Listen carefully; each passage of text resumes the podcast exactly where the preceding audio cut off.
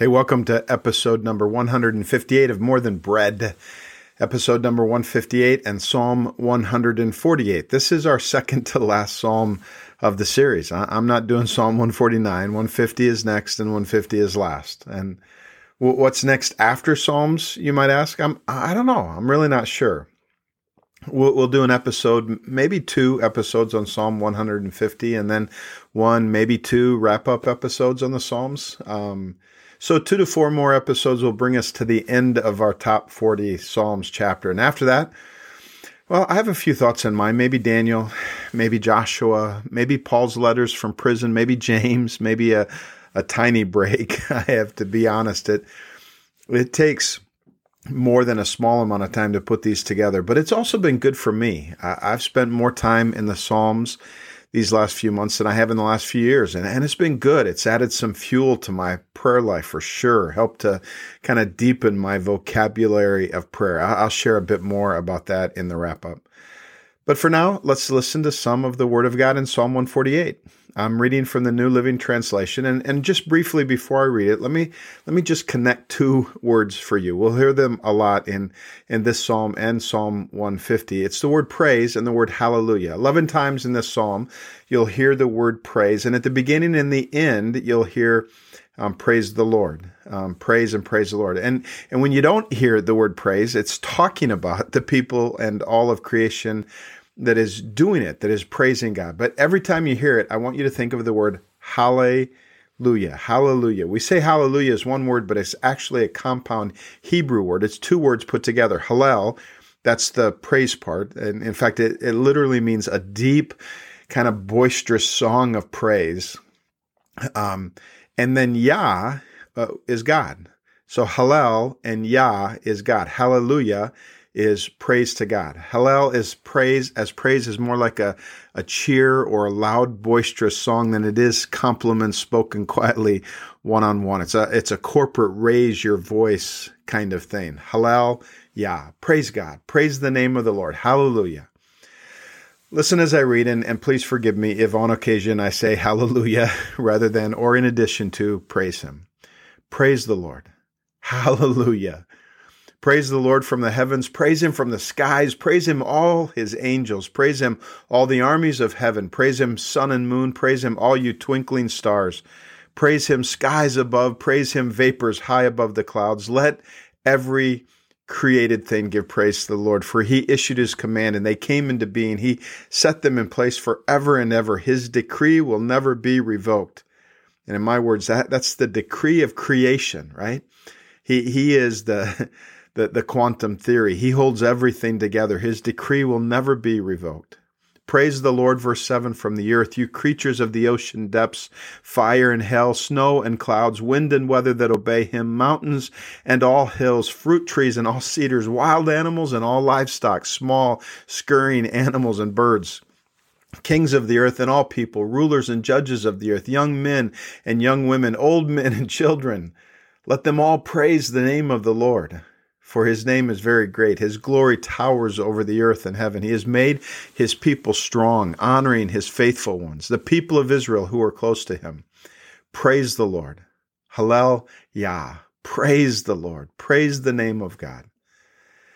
So Psalm 148 is an invitation to all of creation, right? It's an invitation to join a cosmic hallelujah choir in a boisterous cheer of joy to God. It's it's an invitation to an already started, always ongoing party of praise, and and it's as all inclusive as you can get. Right, heavens and earth, angels and people, sun, moon, and stars, mighty mountains and roaring seas, fish and birds, wild animals and tame livestock, even scurrying little animals. And let's not even name them. it's all people, young and old, men and women, kings and servants everyone and all things in the entire universe. Hallelujah, hallelujah, praise God, praise God's name. Every tongue blended together, every culture shoulder to shoulder, heart to heart. Hallelujah. From the crashing waves to the whispering wind, from the towering trees to the delicate flowers, all of creation resounds and resonates with these cheers of hallelujah, halal, yah.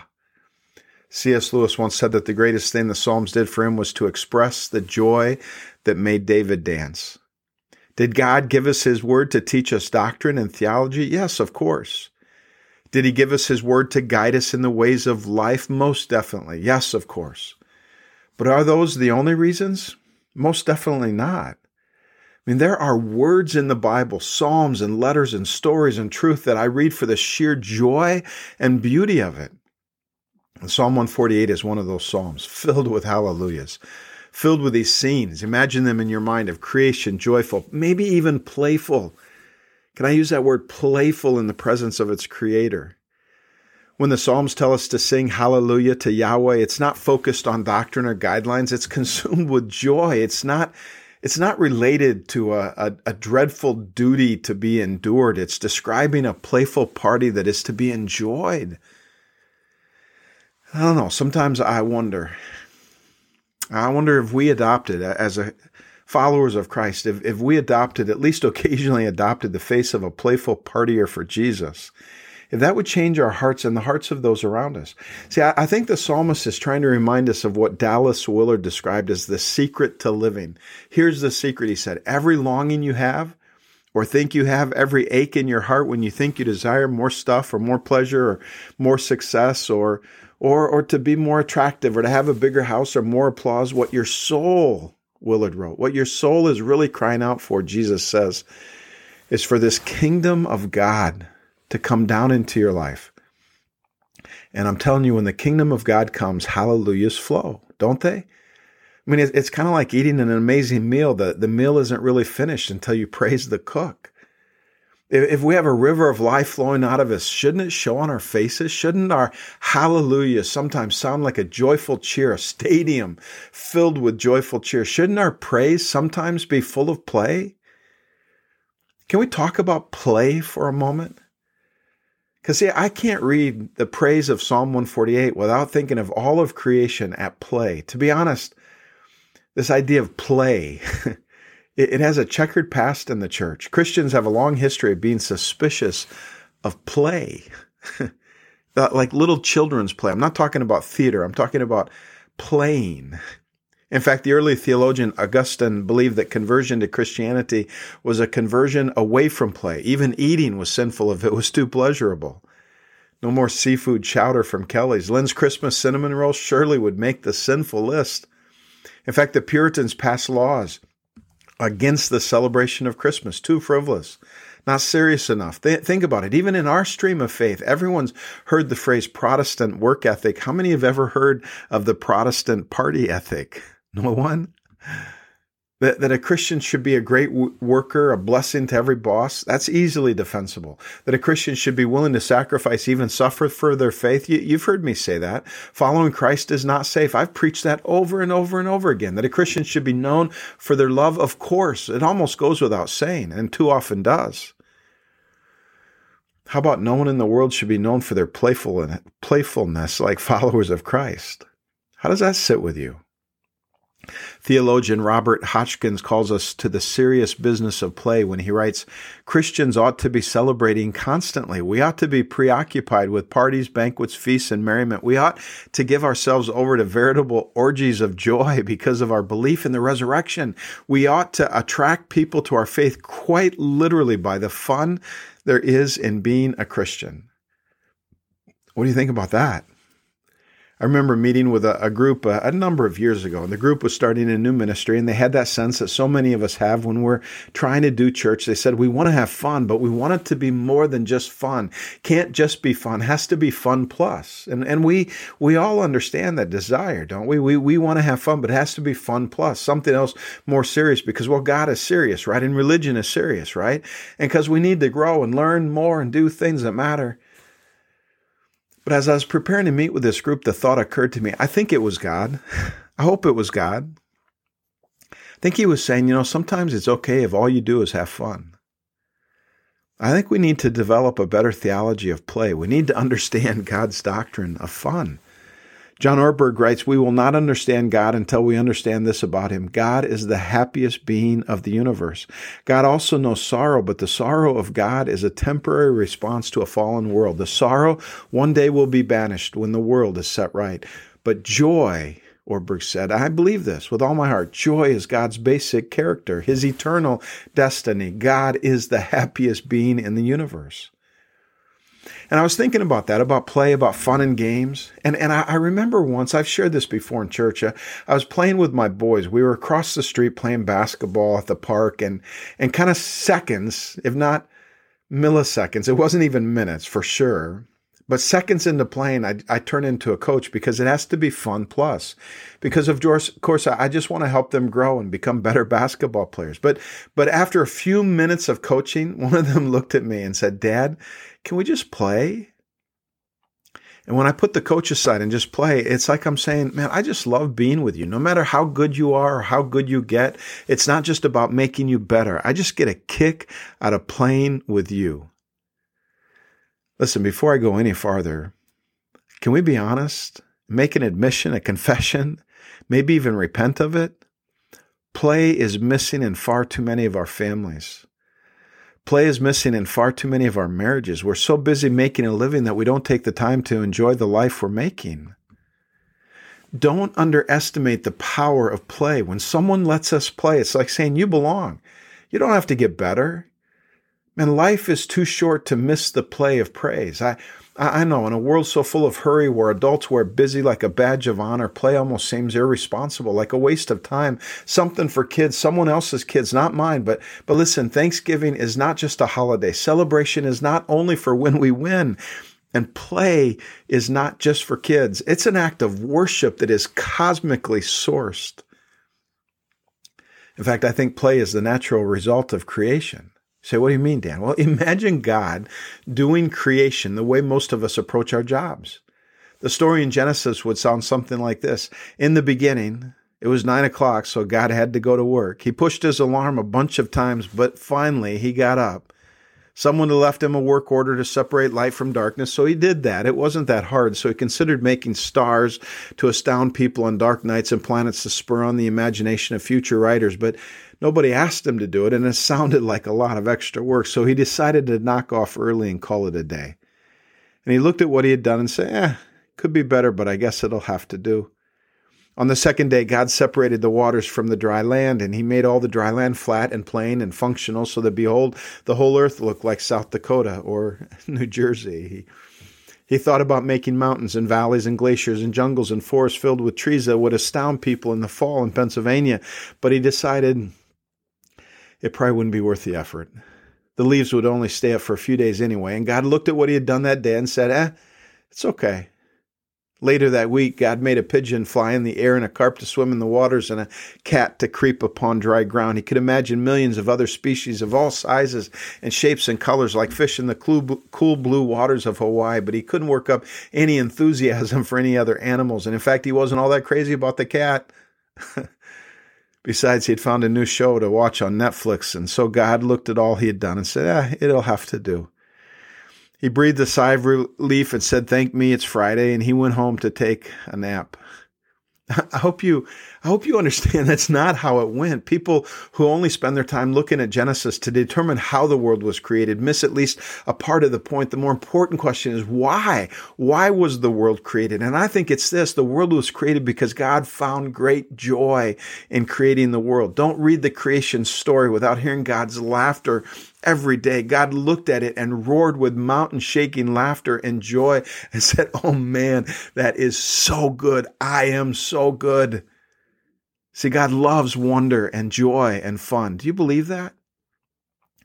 And if you do, if you really do, has it shaped your view of Christianity? Because it should. And, and you know, if you've been listening to all my other podcasts on Psalms, you know I'm not saying we never go through tough times. Man, we live in a fallen world and bad stuff happens all the time. But a personal relationship with a good, happy creator should rub off, right? I love how the prophet Isaiah describes this happy God in Isaiah 29, 13 through 14. Said the, says the Lord says, These people come near to me with their mouth and they honor me with their lips, but their hearts are far from me. Their worship of me is made up only of rules taught by men. Therefore, once more, I will astound these people with wonder upon wonder. Did you catch that? God is bummed because people's hearts are all bricked up and their worship is filled with dry rules. There's no joy. There's no fun. There's no wonder. So what does God decide to do? I'm going to astound them. I'm going to prank them. I'm, I'm going to amaze them with wonder upon wonder. See, listen to this good news. There is a good God who wants to give you joy even in the midst of your pain. And what if today or tomorrow or at least one day this week, instead of doing what you have to do, do what you need to do, go out and play. And that might look different for each one of us. Maybe for you, it's go for a walk in the woods or call a friend that makes you laugh. Go for a drive, read a good book, eat your favorite dessert, two pieces. Go fishing with your kids, get out of the get out the monopoly game and shut off the TV, shut off the phone and the social media. That's not play. Unhook the technology and be quiet with God. Make a list of things that astound you.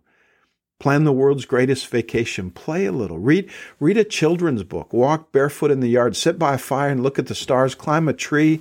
Sneak up behind a friend who is ticklish. sing.